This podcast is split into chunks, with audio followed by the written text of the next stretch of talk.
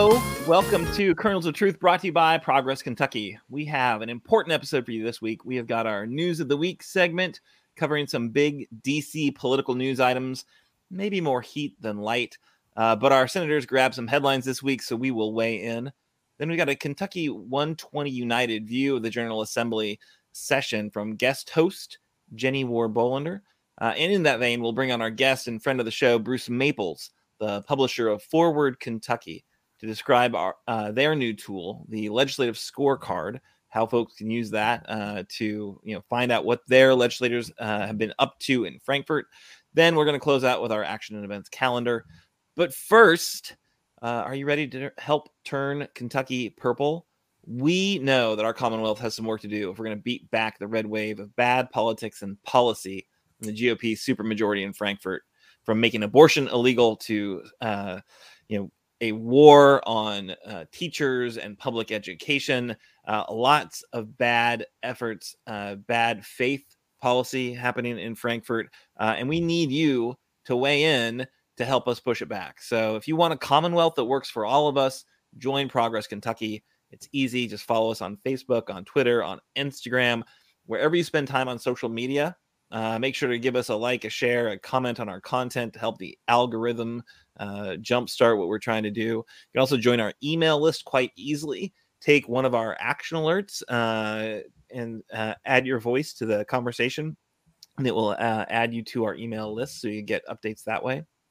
If you like what you're hearing on Kernels of Truth, whether the live stream or as a podcast, give us a thumbs up, leave us a review, or share out the show. All right, so let's check in with our co-host. Let us know who you are, where you are, and what does your protest sign say today.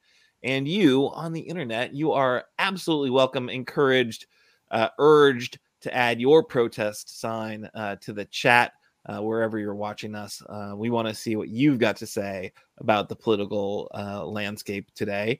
Uh, so mine says the GOP waged war on the poor and public education. Remember, in November, my name's Aaron. Uh, I am uh, coming to you from uh, Chilesburg, which is a uh, a lovely subdivision uh, just just right at the growth boundary of Lexington. Uh, and let's check in with co-host Kimberly Hi, everybody. I'm Kimberly Cecil Jones, and I'm coming to you live from Louisville, Kentucky, home of the Kentucky Derby, of course, which is coming up in two weeks. And my protest sign today is really what you want to call a resolution. I just want to show it off to everybody that Colonel Pamela Stevenson, or should I say, State Representative Pamela Stevenson gave me this, and it comes from the House of Representatives, and it's a resolution recognizing the last day of February, the day connecting Black and Women's History Months as a day to honor Black women. And this is signed by the Speaker of the Representatives and Miss Pamela Stevenson with the uh, seal. You all see that? Yeah, that's awesome. Mm-hmm. I know y'all jealous, but no, that's really cool. I thought it was going to be Kimberly Cecil, uh, you know, Jones Day. I thought I were gonna we were gonna miss that, but no. Oh, I already got one of those when I was Miss Plus America in 2012. Greg Fisher gave me that. He gave me a key to the city, just all kinds of goodies. Uh, that's been a long time ago, but I had a fun that year. VIP, Kimberly Cecil Jones, right there. VIP with us here on Kernels of Truth. That's a really cool resolution. Uh, Representative Colonel Pam's our favorite, uh, not our favorite legislator, one of our favorite legislators. I don't want to like, you know, I don't want to diss anyone because uh, I love everyone who's come on Kernels of Truth, but uh, we need to have her back. Can you make that happen, Kimberly? Yes. Matter of fact, it's so important how uh, people feel about this show that uh, the chairwoman of the party here in Jefferson County uh, was like, Kim, uh, can you work on getting Colonel Pam back on Kernels of Truth? What? Say it isn't so. Of course. Well, all right then. You heard it here first, folks. Text her right now. See, can we get her next week? Uh, we'd love to have her next week. Uh, all right. So that is uh, that's Kimberly, and we have a special first time ever co-host joining us tonight. So exciting, Jenny Ward Bolander. How are you? I'm good. I'm good. I'm joining you tonight from Lawrenceburg, Kentucky, the wild and wonderful Lawrenceburg, Kentucky. Fantastic. And if you're going to have a protest sign, what would your protest sign say today? Oh goodness, I was thinking about that and sort of hoping you wouldn't ask me. Um, I, uh, I protest. I'm protesting people who are not nice to people who work in public education. Always, always my protest sign. Yeah. Uh, unfortunately, there's a ton of them uh, in Frankfort. Uh, I guess they're not there mm. right now because the session's out, uh, and they've gone back to their uh, their districts where they plot and scheme for further horrible things they can do to teachers, I suppose. All right. Uh, so this is uh, really exciting. Glad to have you with us, uh, Jenny. In case you were tuning in and thought maybe that Nima was going to be uh, a co-host, uh, there has been some change up. Whenever I deal with you know you know 120 United, they like to throw curveballs at me, uh, and so we're super thrilled to have Jenny, and we hope that Nima is able to join us in the future. Yeah, I'm sure, right? So, but we have lots of news uh, from our DC crew. Let's go ahead and jump into news of the week. Uh, so, first story, you know, there was when I was first thinking about this episode, I was like, let's not even do DC. It's just so lame back there. Let's just focus on Frankfort. But then both our senators were like bound and determined to get on the show because they were just over the headlines all the political shows were talking about them. Like, well, I guess we got to do it too. Uh, we can't ignore Mitch. So, uh, really interesting. A new book is coming out. This will not pass, and it has got it's got the receipts. It's got the recordings of all these just hypocritical, ridiculous Republicans talking to each other about how you know how horrible Trump is, and they really need to hold him accountable. And Mitch uh, didn't get as much attention as Kevin McCarthy, but there's definitely some truth bombs that have been dropped from this uh, Washington Post article. Uh, hours after a mob ransacked the U.S. Capitol on January 6th in a bid to block the certification of the 2020 presidential election, Senate Majority Leader Mitch McConnell described himself as exhilarated about the potential damage to President Donald Trump. Which, you know, not shocking. We knew that Mitch never liked Trump, but was more than happy to work with him uh, to, you know, screw over the country. Uh, but here's the quote from the book I feel exhilarated by the fact that this fellow finally totally discredited himself, McConnell told Jonathan Martin, one of the authors of the book, uh, when asked about his feelings on the violence and the rioters. Trump, the Kentucky Republican said, was pretty thoroughly discredited by this. He put a gun to his head and pulled the trigger, he said, standing in a doorway of the Capitol after midnight. Couldn't have happened at a better time. Mitch went on. What did you hear about the 25th Amendment? He asked Martin, eager for intelligence about whether the cabinet and vice president might remove Trump from office, according to the book. Then McConnell said, according to the book, that he'd spoken to Senate Min- Minority Leader Charles Schumer and House Speaker Nancy Pelosi about issuing a joint statement telling Trump to stay away from the inauguration. Uh, a McConnell spokesman declined to comment on the book. All right, so you know this is this is really just this serves as a good reminder of you know what you know what he was in fact saying uh, when this went down. Right uh, in the immediate aftermath, uh, he saw a political opportunity. Uh, and he jumped on it, but he didn't really jump on it. He let other people jump on it. He, he was more than willing to let other folks kind of jump on the grenade for himself. He kind of stood back. He made one, you know, one statement I think, from the Senate floor about it and about you know Trump, uh, you know, really having a lot of responsibility to what happened. But you know, it uh, it went on, right? So when he was that that clip of him speaking on the Senate floor uh, was uh, pretty pretty significant. Uh, we thought at the time, uh, and he was you know, I think in a lot of the January 6th news, uh, he was v- featured very prominently. Uh, and his clip was actually shared by the Trump shadow chief of staff, uh, Sean Hannity, to the acting chief of staff and vote fraudster, uh, Mark Meadows, calling it as bad as this can get. So when uh, Mitch was lining up uh, against Trump, Hannity thought it was pretty horrible. Of course, did it last? No. Did it have an impact? Mm, no. Uh, and Trump was able to waltz out of, it. you know, obviously impeached for the second time but not uh, held actually accountable and not uh, forced, you know, kept from uh, coming back and trying again. anyway, uh, so that was, I thought, a pretty big story we should cover. And then everything exploded uh, day before yesterday with this Rand Paul story. So Rand Paul, once again, you know, absolutely making himself uh, a a jackass in the you know in the Senate in a subcommittee or committee rather. Uh, you know, Putin's postmaster, Russian Rand. Taking up the Moscow talking points in an exchange with President Bush's Secretary of State, Tony Blinken, uh, really, most sane individuals, even Republicans, are giving Biden credit for how the Russian invasion of Ukraine has been handled by the U.S., but not Rand. Pointing out how horrible it was that we let Ukraine advocate for its own self governance, right? Including its interest in joining NATO. Huh, wonder why wonder why Ukraine would be interested in joining NATO. Uh, yeah. Uh, you know, basically, we have Rand lining up to say there are reasons for Russia to invade Ukraine, you know, because you know it was once part of the USSR. So watch out Texas, I guess, if you know Mexico wants to uh, wants to invade for Texas, there are reasons. Uh, you know, this of course stirred up lots of memories about how Rand has always been a Russian advocate and was once said to be working for Putin by the late Senator John McCain. If you aren't following us on Twitter, you should. Uh, we retweeted that you know that clip of John McCain on the Senate floor talking about how Rand Paul works for Putin. Uh, so again, you know, this this DC crew, our Senate representative representatives, uh, are not exactly making us look great right now. Uh, Jenny or Kimberly, any thoughts on those two clowns?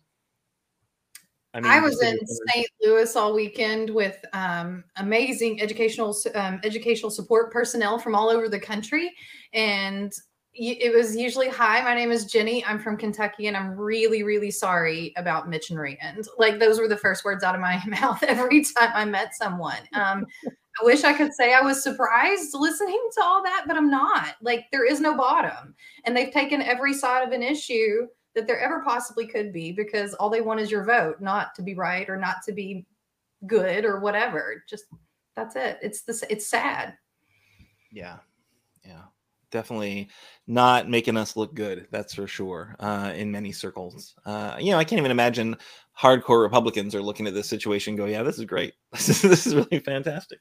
Uh, Kimberly, I know that whenever uh, Rand Paul comes up, uh, you have a hard time putting into words how much you uh, truly uh, despise the individual. But uh, anything you want to weigh on on those two stories?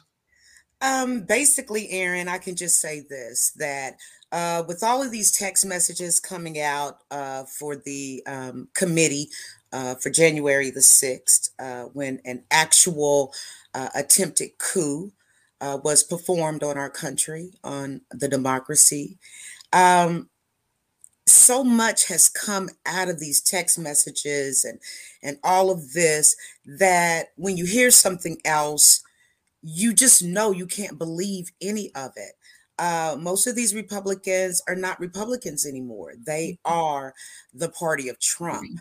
And although they've been talking about Trump like a dog behind his back, makes no difference. They're following their leader.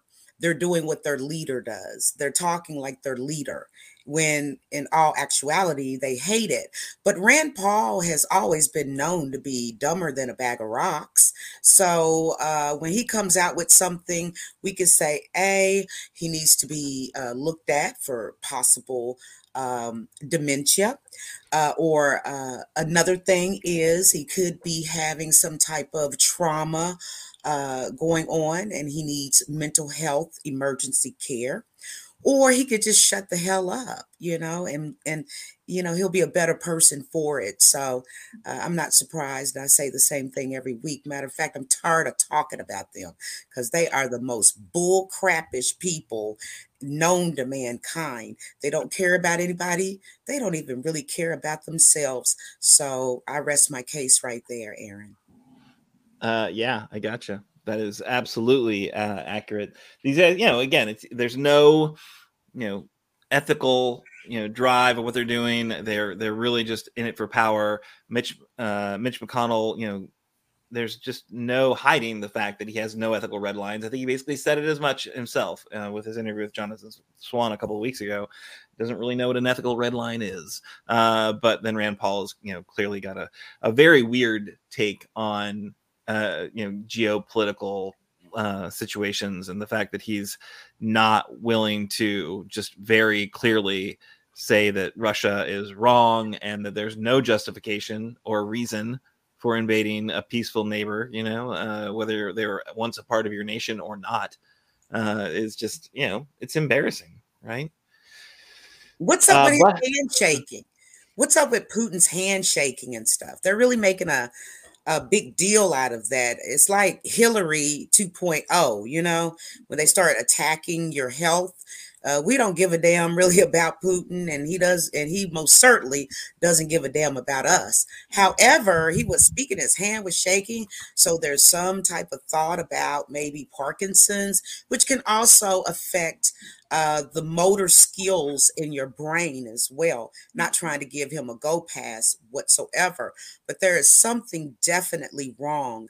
And Ukraine, uh, that's a funny situation, so to speak, because they had plenty of opportunity, being afraid to join NATO, thinking that Russia was going to come after them. But you see what's happening.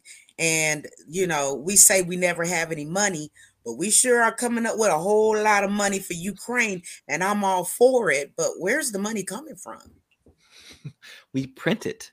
We just print it, you know, like we got plenty of money. What are you talking about? If and I print some it, money, they're gonna lock me up. Well, you are not the Federal Reserve. Uh, also, you know, when that money is going from the Fed to defense contractors, like that is a pipeline that does not get blocked. That is not the Keystone XL, right? There's no permit being overturned for that thing. That pipeline just, you know, is unstoppable.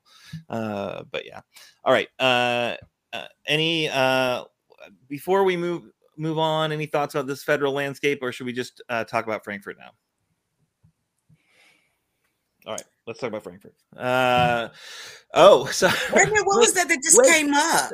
I like was, oh yes, that's what's up right there. Mm-hmm. Nice. Sit uh, his butt down somewhere. I need to get a dress. This is soon. and he better shopping. not go back to uh doing stuff on people's eyes because I wouldn't go to him. We here's what I know is that to get to that party and 195 day 195 shopping days left jenny we are going to need to first buy a pair a good pair of walking shoes yes uh, because we are going to need to walk in these neighborhoods knock on doors drive turnout it's a midterm so what we know is in 195 days the turnout will not be overwhelming because a it's democracy in america so it's mm-hmm. never overwhelming turnout. But at a midterm, it's even uh, even smaller uh, percentage of folks make it to the polls. So it really does matter if you know who they're hearing from, what they're hearing.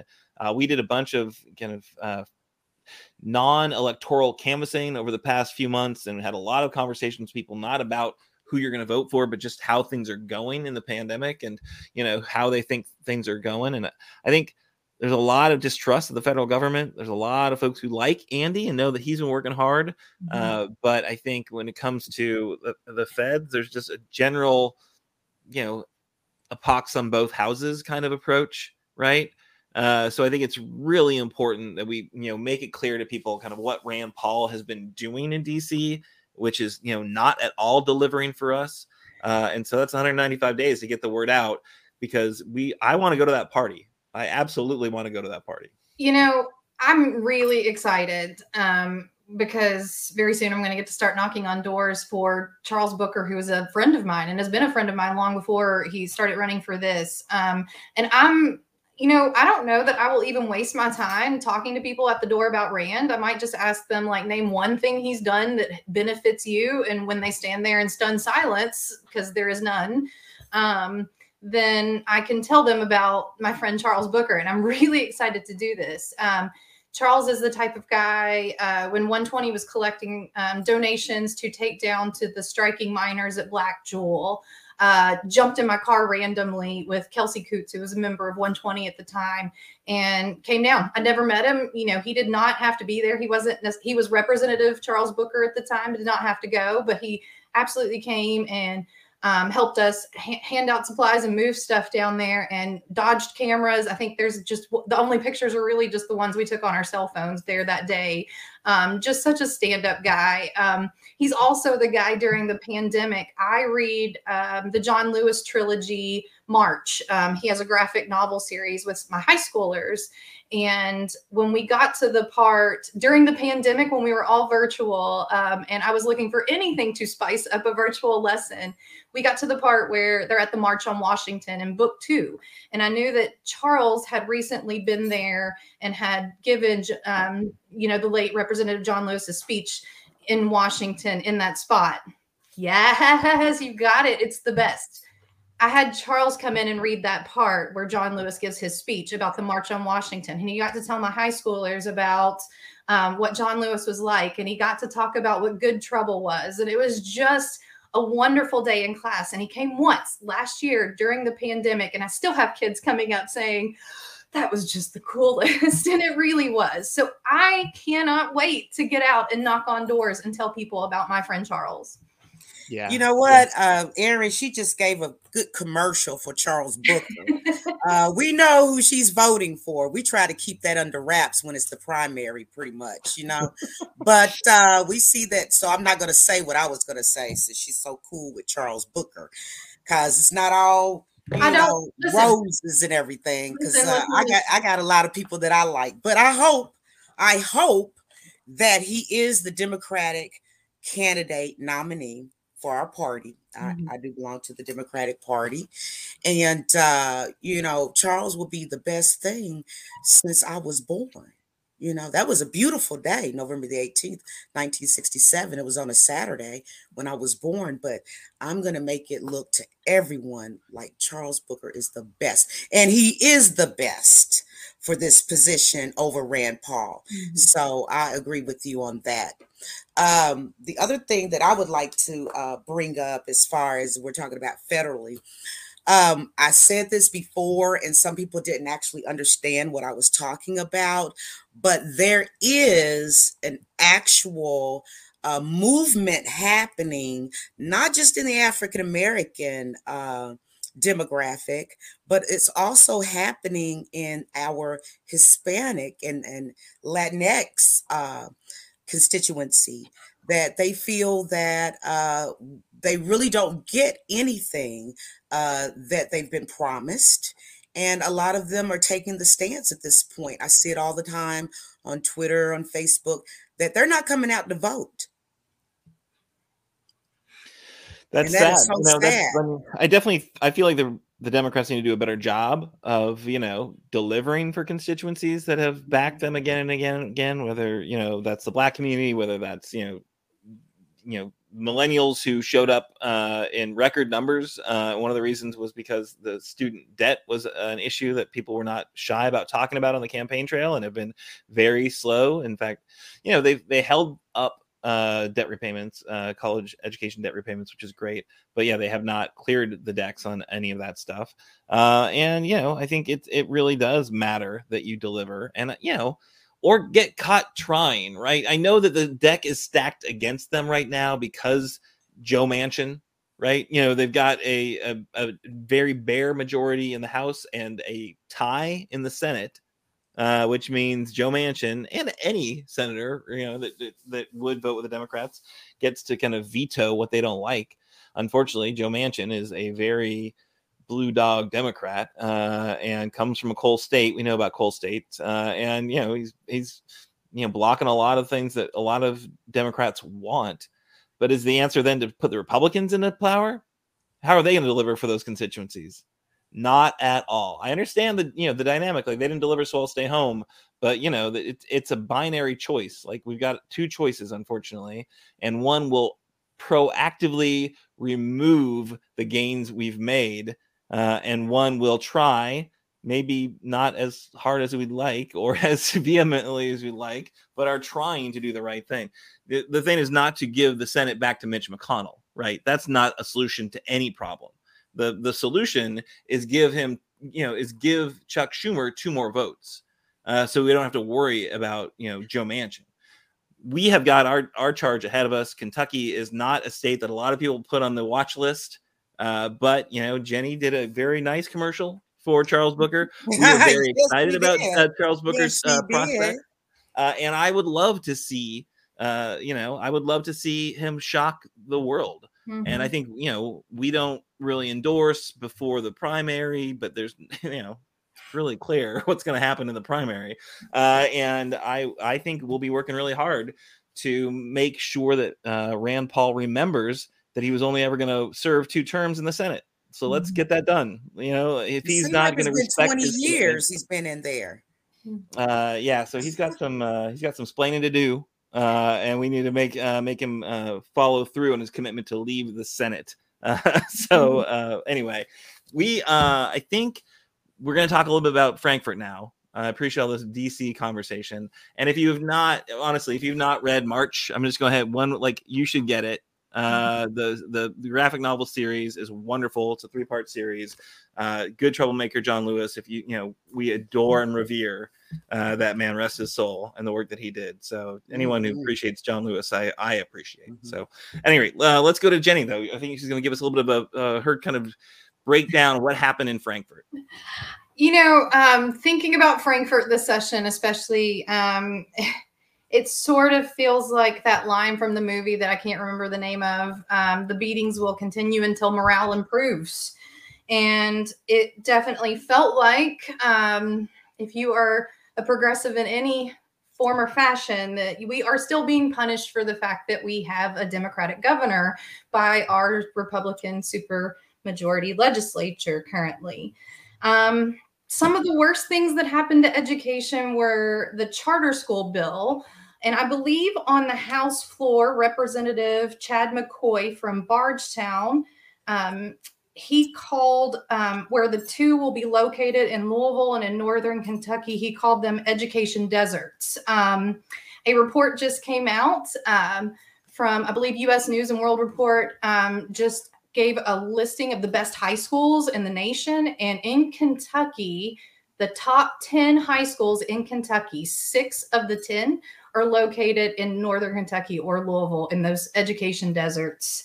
And so that's uh it it it's it definitely if you are a big fan of being gaslit it was a wonderful session to ch- turn into um, to hear things. Uh, the legislators we got to watch them give themselves raises and then say oh hey we barely increased your SEEK funding. You all should get your districts will be able to give you raises too. So as they gave themselves raises they gave us nothing. Um, we haven't had a raise in very, very many years. And while we are very excited that they did finally give our state workers way overdue raises, uh, it was, you know, I mean, it's a lot. It's too little, too late. They've had the ability to do that for a while. However, I'm very grateful that they did give them.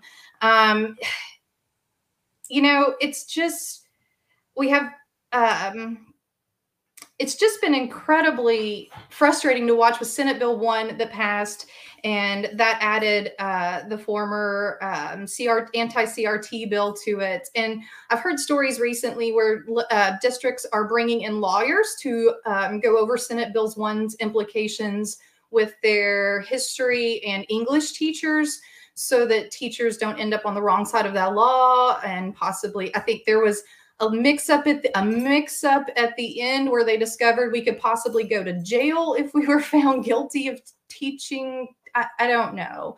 Um, it was incredibly confusing, and it felt very that they were legislating punitively. Um, and I'm very thankful it's over. It couldn't have ended a second earlier um, than it did.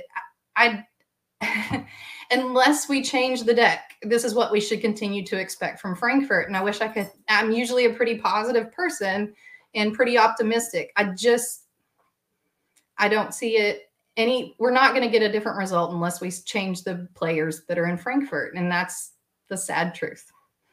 Yeah, I think I think that makes a lot of sense. I think you know these guys have proven what they care about, right? Again and again and again. Each session they've been back there since they've had their supermajority. You know, it's a pretty clear agenda. Take power from the governor. Like that's the number one thing they want to do is figure out different mm-hmm. ways to make make sure he doesn't have any power or any influence, uh, and that they, as a part-time legislative body, run the state as much as they possibly can.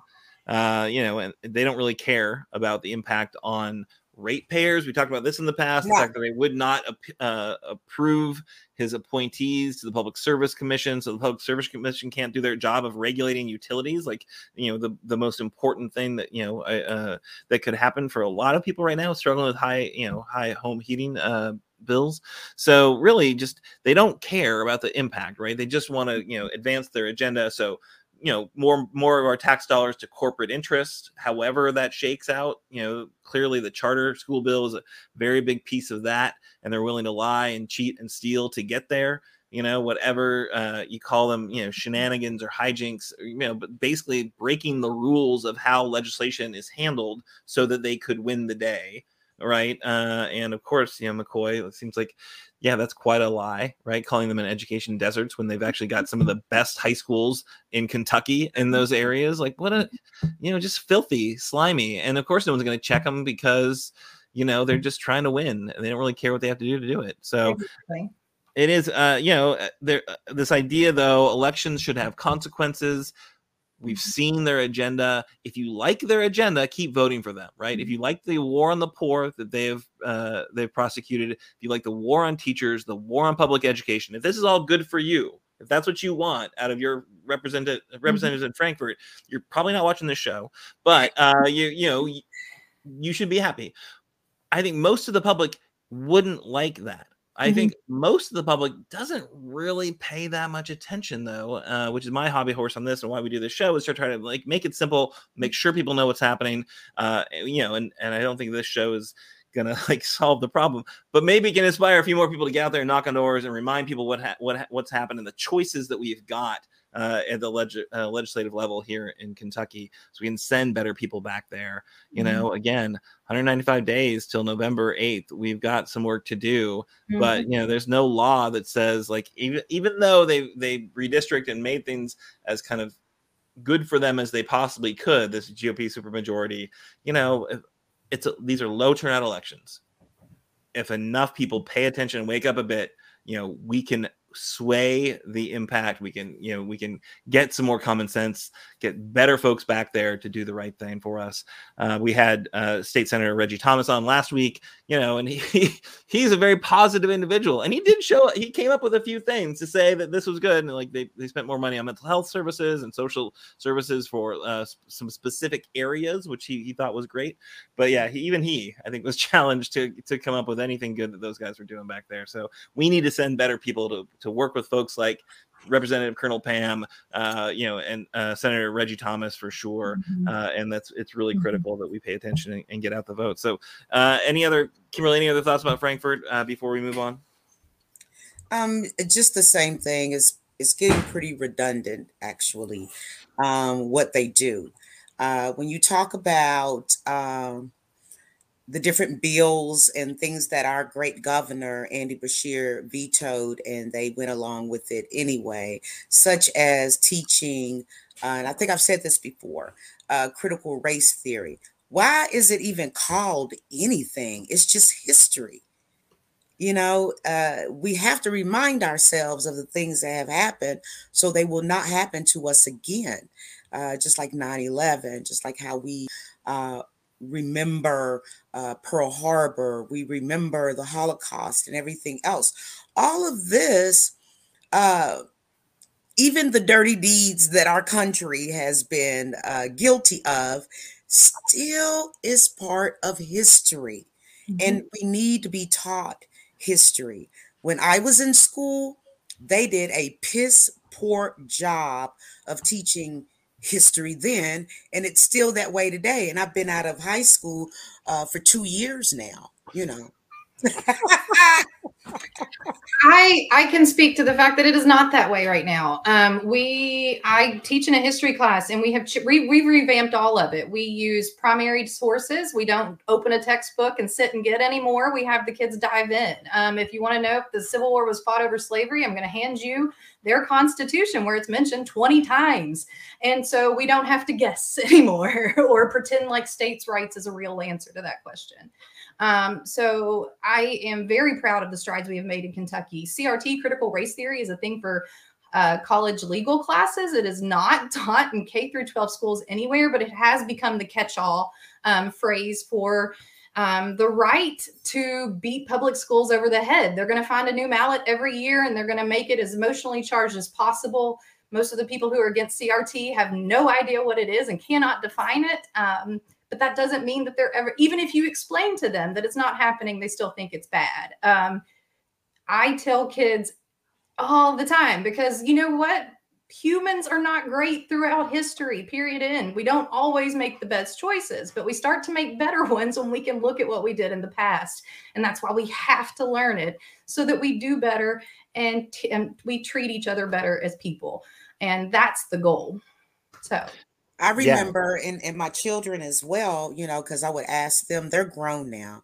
Uh, they're 31 and 34. One graduated in 2006 uh, from Sacred Heart Academy here in Louisville. And then my son graduated in 2010 at Atherton High School here in Louisville. But it's like, they i understand what you're saying as far as you can give them the emancipation declaration all of those type of things but are we really teaching the kids the absolute unadulterated truth? Do we teach them about the Winnie, the uh, Willie Lynch papers, which uh, everyone knows that was a psychological murder, and that trauma carries all the way today. And when he did his speech uh, to the slave owners, uh, basically he said this will carry over for 300 to 400 years. In 2012, we were at 300 years. So, uh, as a grown woman, I had to go and find out a lot of things. And I thank God that my daughter went to uh, HBCU. Uh, she came out of Howard University, and it was such, such a pleasure for her to call home every week and tell me about the great things that she had learned about um, her history, mm-hmm. things that her own mother couldn't teach her, things that school was not going to teach. Uh, do we teach our kids about buck breaking? Do we teach our kids about the whippings? Do we teach our kids about uh, why they don't, especially our uh, children of color, do mm-hmm. they understand uh, that they're living and and why they really don't know who they are. Uh, they can go to a store and get some kente cloth and wear a shirt or a bandana, but they're picking out the wrong thing because each tribe had its own design of the African cloth. And 95% of at least Black Americans, I can speak on that uh, particular uh, demographic, we don't know where we came from we can get uh, an ancestry test. Uh, my daughter did as well. And we come from Egypt on my mom's side, which is Africa, and uh, on her father's side, uh, West Africa. But what tribe did we come from? Who was our great great grandmother? Do we teach our children how babies were taken taken out of their arms as soon as they had them? Do, do we do we teach them about how the man the uh, the slave was taken away from his family and maybe had to go to another plantation or the mother and never to be able to find each other again? And we need to teach them the truth about all history because then our children can understand why things are the way that they are today. In order to understand today and tomorrow, we must have complete understanding, at least 50% of understanding of our history. Mm-hmm. Mm-hmm.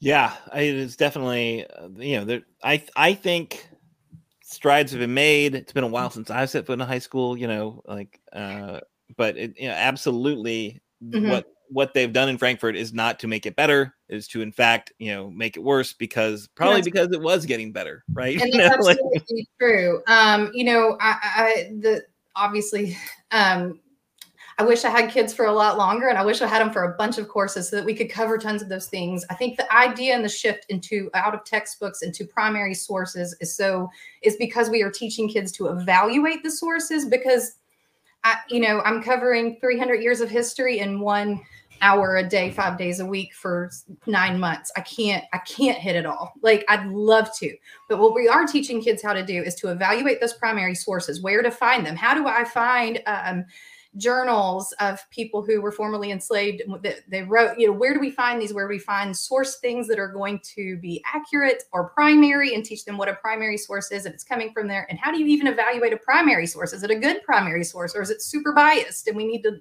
screen for that. Um, we teach them how to look through things through the lens of history. What was going on at this time? What language should I expect to read? What you know what were the motivations of the author when they were writing this we really do dive into that so i can't teach them everything but i can give them the tools that they can go out and learn that independently because that's ultimately what i want like they're not going to be in my classroom forever i need an adult that can do this and are we if anything our recent history has shown us that this skill of being able to look and find accurate information for adults is severely lacking so this was a huge shift that we were able to make in Kentucky. And it's only been going on for like two or three years, really, in fidelity. Um, Louisville is doing a great job of it and sort of leading the rest of the state in how we do this. And so we are like, it's I, the way the kids are investigating and really digging into history and asking those questions. Um, it, it's it's so much better than it was, and I'm really excited. And do we have further we can go? Absolutely, we can always do better. And I, you know, I'm open to suggestions of how we can do that. I'd love to incorporate more and more courses so that kids can dive in while they're in high school. But um, yeah, so I absolutely honor and appreciate your answer. And you're absolutely right. All history does need to be taught. And I'm happy to prepare kids to be able to read and absorb that, you know. Absolutely. So yeah, I I think, you know, what we know is that the legislature did no favors for teachers teachers. They did no favors for education. Uh, it was one of a you know a long list of horrible policies uh, that they enacted. So you know one one theme of the show is political accountability. If you don't like what they did we need to hold them accountable. But again we need to make sure everyone knows what happened. Uh, so we have a we have a poll that we have launched. We launched it last week. Uh, it's been live for about a week we're asking people to rank their personal top five worst things this legislature did uh, back in Frankfort. Uh, you know, and there's a lot to pick from. I'm going to warn you, it's not a fun process to look at it all and make some decisions. We didn't hit everything, I'm sorry to say, but I think we've got a good uh, list for you to pick from. We are trying to get here's why we want to do it. Not just so you can like you know torment yourself by looking again at, at what they they did back there, but we uh, if we get 500 responses, we think it'll be a media worthy list. If we can announce that top five of here's the you know the people the progressive folks in kentucky said this is what we thought was the worst we can then uh, release that to the media and we get one more bite of the apple of reminding the state what they did and wh- how bad it was. So again like we have got to figure out ways to ensure that people get beat over the head with how horrible the general assembly has been under this gop supermajority leadership right so that's why I want you to take that poll. That's why I need you to take that poll. I want I need you to take that poll and share it with, you know, even your like you know not very political friends, right? So they see, oh my gosh, they did all this stuff. Yikes, how can I even pick? Well, you got to pick. Uh, but you know, we really do we do really need uh, uh, a solid. We are at about, about 100 responses right now. So that means some of our best friends have not taken it. They haven't shared with their friends. So please do spread the word uh, and and and uh, and spend a little bit of time with that that laundry list of horrible policies that they have enacted. All right, is that all good? Any questions about the poll? Aaron, I know you were Jenny, talking Kimberly? about me. I know you were talking about me. I haven't taken the poll yet, Take and I poll. haven't sent it out to all my people. I, Take well, please forgive me. You're forgiven. I, there's no, yeah, no, I'm not. I'm not holding a grudge. I'm just saying, saying, do it, do it, people. Spread the word. All right, uh, we are gonna uh, we're gonna move to our guests because we are running long. Aaron, uh, I have got to do this. I can do it in less than three minutes. I asked you like four times if you were going to do it, and you never answered my question. So I, I uh, yes. Uh, can I just real quick? I read my taglines. This is some oh. stuff you need to know. All right. Okay. I know right. you guys are going to be trying to come to Louisville for the Kentucky Derby. There's a few things that you may want to know before you come down here. Okay. Mm-hmm. Uh, number one, if you want to come down here and spend the night at a hotel, uh, hotel rooms are now exceeding more than $3,000 per night. Yeah. So you're gonna have to pull that American Express out to do a little bit of sleeping in the hotel room here in Louisville. Then also, I want to tell you this: that Biden he granted clemency to 78 individuals, and one of those 78 was a man right here in Kentucky. Okay, then also we have a Kentucky mental health program happening right now, and they feel very strongly with this Kentucky mental health initiative that they will get some nuggets out of that to know how to possibly create this new criminal justice reform. Uh, also, our governor, Governor Andy Beshear, whom we love, he authorized uh, some research on cannabis. Uh, he did make a promise to us about looking more into it and hopefully maybe making a medicinal uh, cannabis uh, available and uh, here in Kentucky. So there is a third party doing research on cannabis right now. Now, also, want to let you know that there was a Kentucky provider uh, right here in Kentucky. Both abortion clinics were right here in Kentucky. Uh, one was EMW. And let me just tell you that a judge uh, blocked the law and that the EMW surgical uh, facility has now resumed back to doing uh, reproductive health care and uh, abortions uh, there up to 22 weeks. Then also, if you're coming to Louisville for Derby, uh, they want you to be aware that there uh, uh, we do set very very high when it comes to human trafficking right here in louisville. Yes i said it right here in louisville.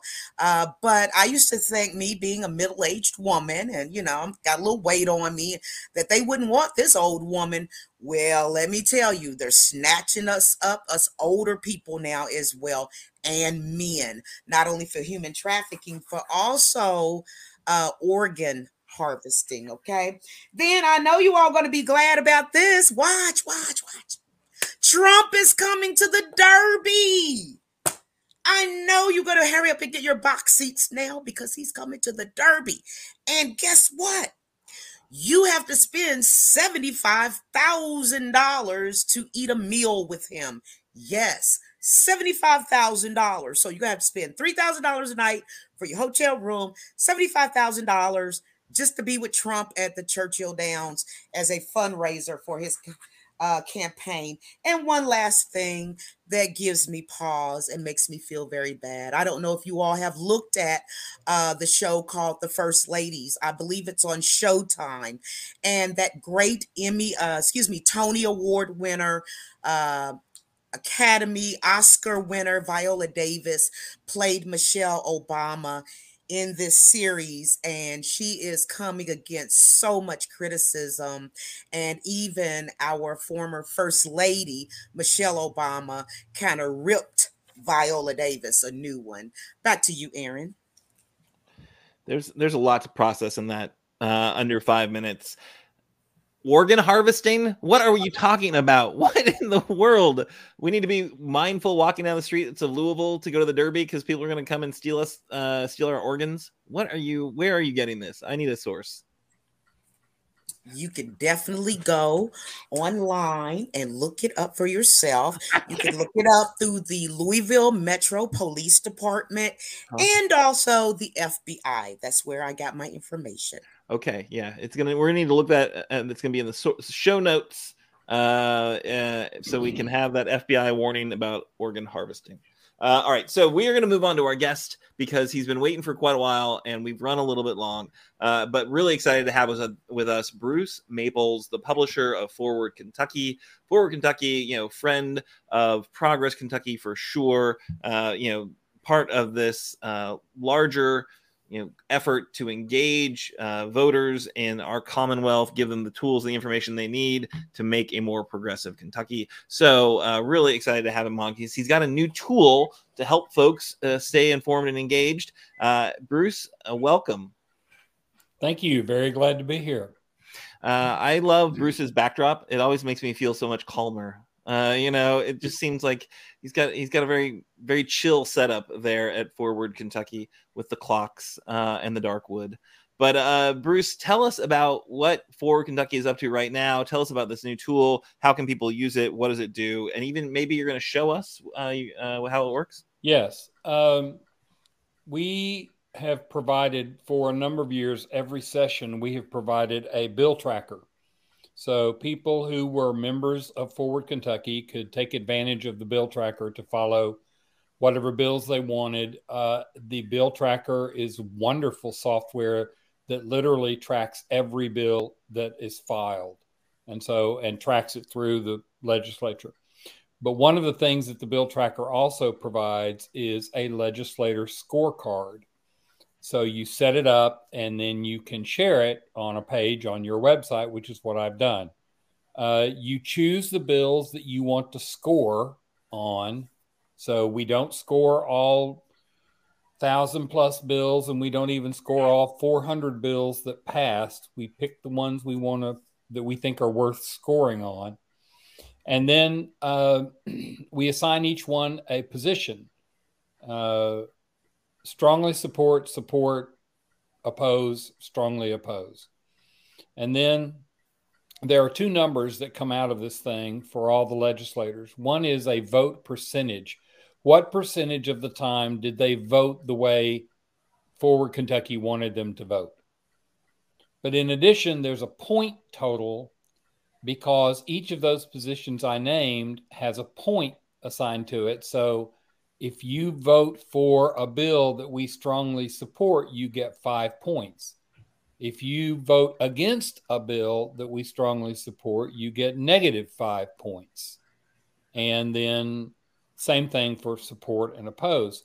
And finally, we give one point for bills that you sponsor that we are scoring. So if you sponsor a bill that we like and you vote for it, then you can theoretically get six points off that bill. So there are two numbers there's the voting percentage number, and then there's the total points score. Uh, the voting percentage number is a percentage because not everybody has the same um, number of times they can vote. Not everybody has the same opportunity.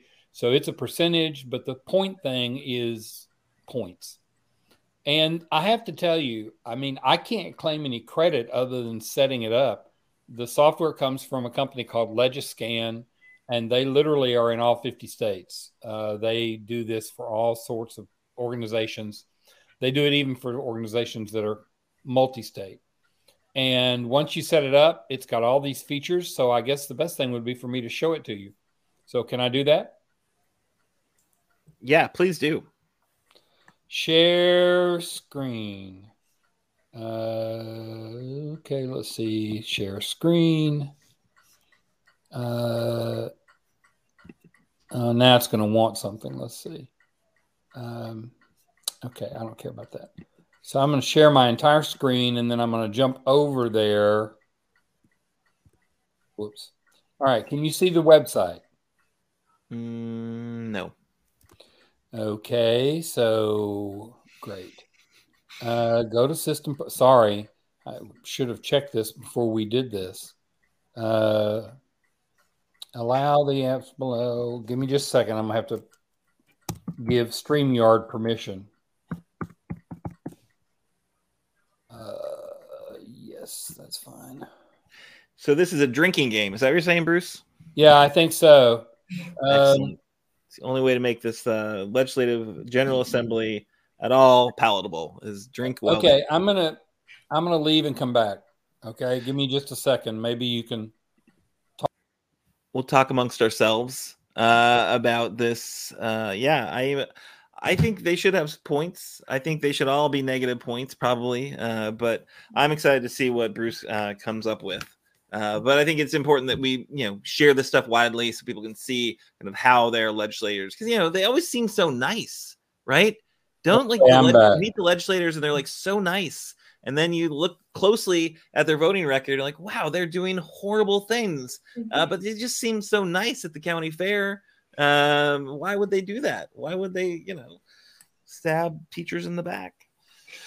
Uh, Bruce, how are we doing on this? Oh, look, I see some. I see some sharing. Wow, that is down the wormhole. All right.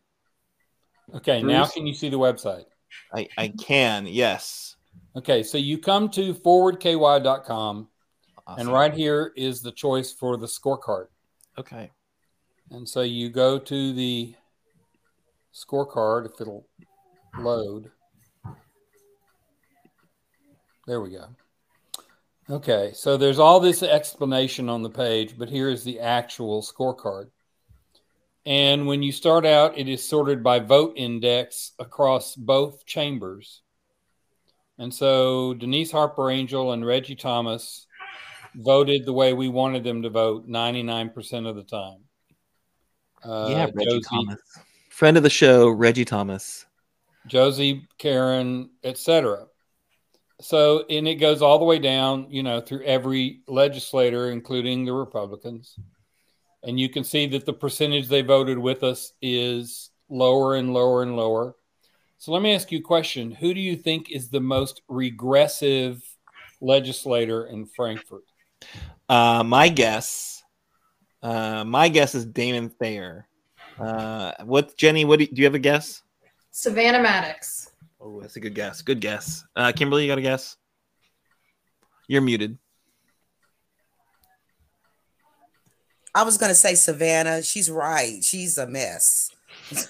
well, I will tell you that it's none of those, oh, and it's not even close. Oh, the really? most regressive oh legislator is John Schickel, huh. and I mean by a lot. now Damon Thayer's down there. Oh, that's pretty close. You know, uh, Savannah. Savannah voted the way we wanted 32% of the time, hmm. which is odd. Uh, but then you can go back up and you can see that, uh, you know, you get up to the very top of the Republicans, and Killian Timoney is the most progressive Republican, and he voted with us 55% of the time. Yeah. Uh, so you you scroll on up, and whoops, sorry. So that's how that goes. You can filter this. I'm not going to go through all the the permutations. Let's sort by score. So the highest scoring legislator was Josie Raymond. In fact, the top four are women Josie, Tina, Lisa Willner, and Rachel Roberts. Mm-hmm. And then here's Buddy Wheatley and Derek Graham and Joni Jenkins and so on and so forth. So you can see all the points here. And again, if we sort it by score and put the low scores on top, there's Mr. Schickel. Um, I mean, it's not even close. So that's the, the summary page. Now, each of these names is clickable. So if you click on Josie Raymond, you'll be taken to her page. And once you're on her page, you can see how she voted on all the bills we care about. It wasn't 100%. She didn't vote our way 100%. You see all these green votes over here. The one she, she didn't agree with was we supported 608 and she voted against it. Those are those the gray machines? Yeah, the uh, the gaming machines out in the state. Yeah. Um, and that's the only one. And then at the bottom of the her page is here the s- bills that she sponsored that we cared about. So all of that is just in that one thing. Then you can go to legislation and you can see all the bills we cared about and how far they got and so on and so forth. So, you know, you can see if it's a positive number, we supported it. If it's a negative number, we uh, opposed it. So if you sort by uh, vote rating, so HB2, HB 230, HB 29, all of these, HB 3, obviously. Uh, all of these are ones that that we opposed. If you again sort it by positive, this was the Juneteenth bill that crossed over and never got a vote. Uh, the medical medicinal cannabis. Uh, there were you know a number of these. This one got signed actually, so you can look at all of those. okay? okay? Then you can go to bill score and you can compare by bill how somebody voted. So if we sort by thing again, well, not John. I don't want to look at John.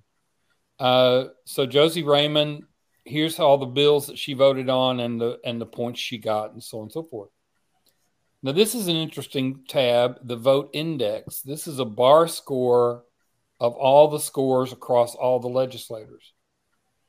And if you hover over one, you can see who it is. So, uh, interestingly, uh, Mary Lou voted with us 83% of the time. The lowest scoring Democrat was Ashley Laferty. The highest scoring, I already pointed out, was Killian Timoney. And here's good old John Schickel. That is that is a remarkably poor score, even for the Republican. That is yeah. I mean, amazing. you look at across the Republicans, and and you know, here's just to grab one. Felicia Rabourn voted with us thirty-seven percent of the time. You know, that's so. That's, Bruce, does this? I don't suppose that Bill Tracker does anything to like really capture the people who. I don't know, like so say medical marijuana where it passed in the House but then just didn't get anywhere in the Senate.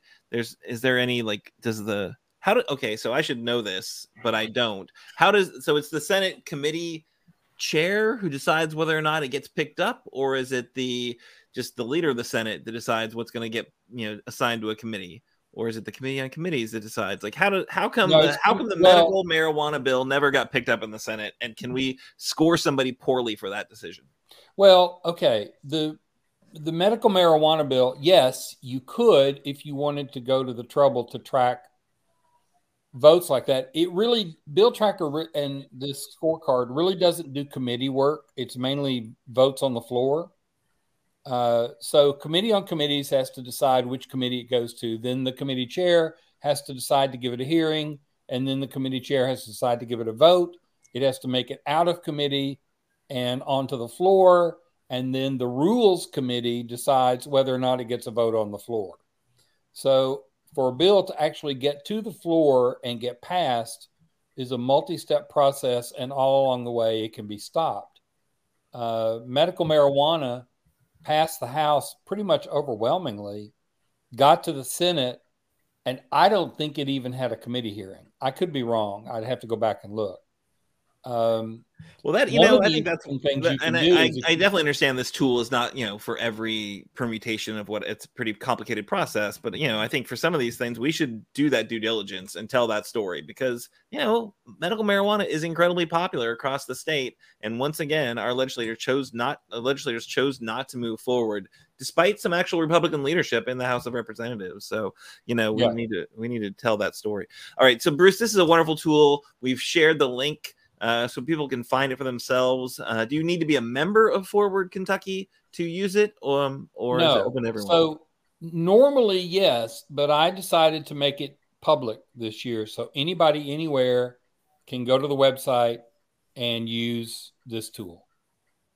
Awesome. That is a huge, you know, again, Forward Kentucky is an amazing resource for anyone who cares about politics uh, in Kentucky. I would encourage everyone to go to the website, to subscribe, to join so you get access to everything. Uh, but Bruce is uh, doing, I think, really important work to help give us more information, more tools, more of an ability to hold our legislators accountable.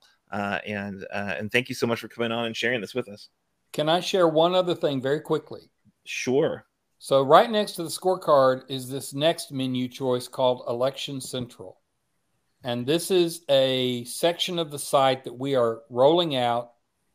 Um, it's got uh, a lot of data in it already. It's going to have more data in it eventually, uh, including a page for every competitive race uh, with campaign finances and com channels.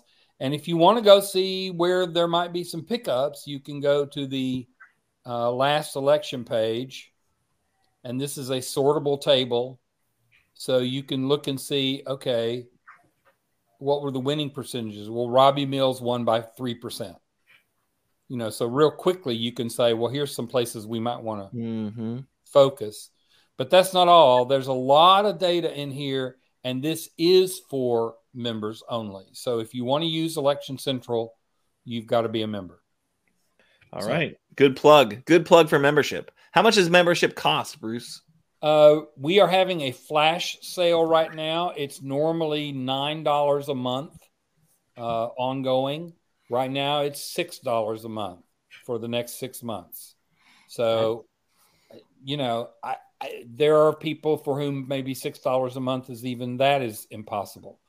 Uh, you can become a subscriber, which means you get emails and you have access to most of the site, but the members have access to everything and they get special perks like last night we had meet the author night. We had a webinar with one of our authors who was very interesting, actually.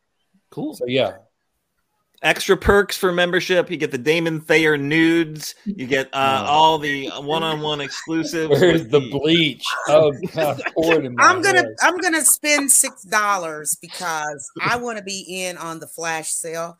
You can never say I'm one to miss a sale. Hey. And this is like great information. I could see myself like just going, just spending hours looking at all of it. I love this kind of stuff. Well, I we'd love to have you. All right. Well, Bruce, we loved having you. Uh, thank you so much for uh, the work you do, for coming on and sharing this tool with us. Uh, go take advantage of it, folks. Get the the backstory of your legislator. You know, maybe maybe you still think he's the nice guy you met at the county fair. I promise you, if he's a Republican uh, or she's a Republican, she's doing some stuff you probably don't want her to be doing mm-hmm. for you in Frankfort or to you in Frankfort. So go check it out, get the backstory, know why they need to be. You know, if they're part of this supermajority, we need to get rid of them. We we honestly do. Uh, you can you know go ahead and look at the the the election central and try to try to find how close uh, that election was. Although to be fair, there's been some redistricting, so those numbers might might not be as uh, predictive uh, this time around. True. But the reality of it is, we got it. Like you know, wherever you vote, get informed, get engaged, find a better alternative, and get behind them because we just really do need to see some change in Frankfort. Uh, I know all of our uh, guests and co-hosts agree with that one. So, folks, thanks again. I think we're going to need to close out our show right now. I think Kimberly, uh, I'm going to throw it to you. Uh, I don't, I don't think we have any calendar items today. I think it's just kind of a, a, a close this on out. Okay, thank you. Um, just want to say thank you to uh, Jenny tonight. She did wonderful. I feel like I got another sister in the fight. That's always a good thing. And then also to Mr. Bruce Maples. Uh, I've been a, a fan of his for quite some time. Very, very brilliant man. And I'm so glad that we had him tonight. And, you know, thank you, Aaron. You know, you're the best host besides one other person I know. And uh the best I really appreciate that. So, uh, we're going to be back next week. Yes, we are. And on May the 11th, uh, we'll be joined by the three progressives that are running uh, for the at large spots on Lexington City Council. Uh, May the 17th is very much fast approaching, and we wanted to continue to help voters sort out their opinions and options and learn about the local elections process. So you can log on to hear from uh, Dan Wu, uh, Arnold Farr, and James Brown. Ooh, James Brown. Okay.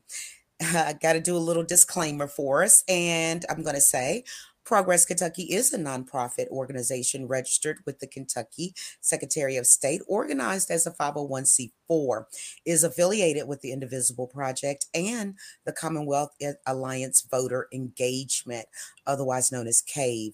Also, Progress Kentucky's goal is to educate, organize, increase voter turnout, and advance a very progressive agenda through civic engagement. Uh, the logo and some graphic content was provided by Couchfire Media. Uh, you can see more of what they have to offer at couchfiremedia.com. And uh, production this evening was done by our own Nate Orshan. Otherwise, I affectionately call him Nate Dog, and he did a great, a great, great job tonight. And uh, we appreciate you, Nate. Uh, also, uh, we want to thank you for the theme song as well, Nate. I mean, I say the same thing every week. If you all are not going to natosongs.com, and that's N A T O songs.com to see this collection of music and how talented he is, You, my dear, are missing out. I promise you that. And if you miss our weekly live stream on Facebook, don't worry. You can always go back on our page and you can rewatch our shows and our source links uh, on Facebook. Also, you can listen to us while you're at work, uh, while you're out doing your yard, while you're shopping. Uh, our audio podcasts are available on Apple, Google, Spotify, and just about everywhere that you get your podcast. And I just want to say this to you guys thank you for rolling with us. Uh, we love you. We love our viewers. Uh, we love your comments. And not only that, just do something nice for someone today. Today is hump day. You've almost made it through the week. Do something nice for somebody. You know, just bring them a coffee, uh, a little card, a phone call, a text, and it'll all be well within for yourself because when you bless others, it's the law. What goes up must come down. When you do good for others, good will come to you. And until next next week, 7 p.m., same bat channel, same time. See you then. Have a great week.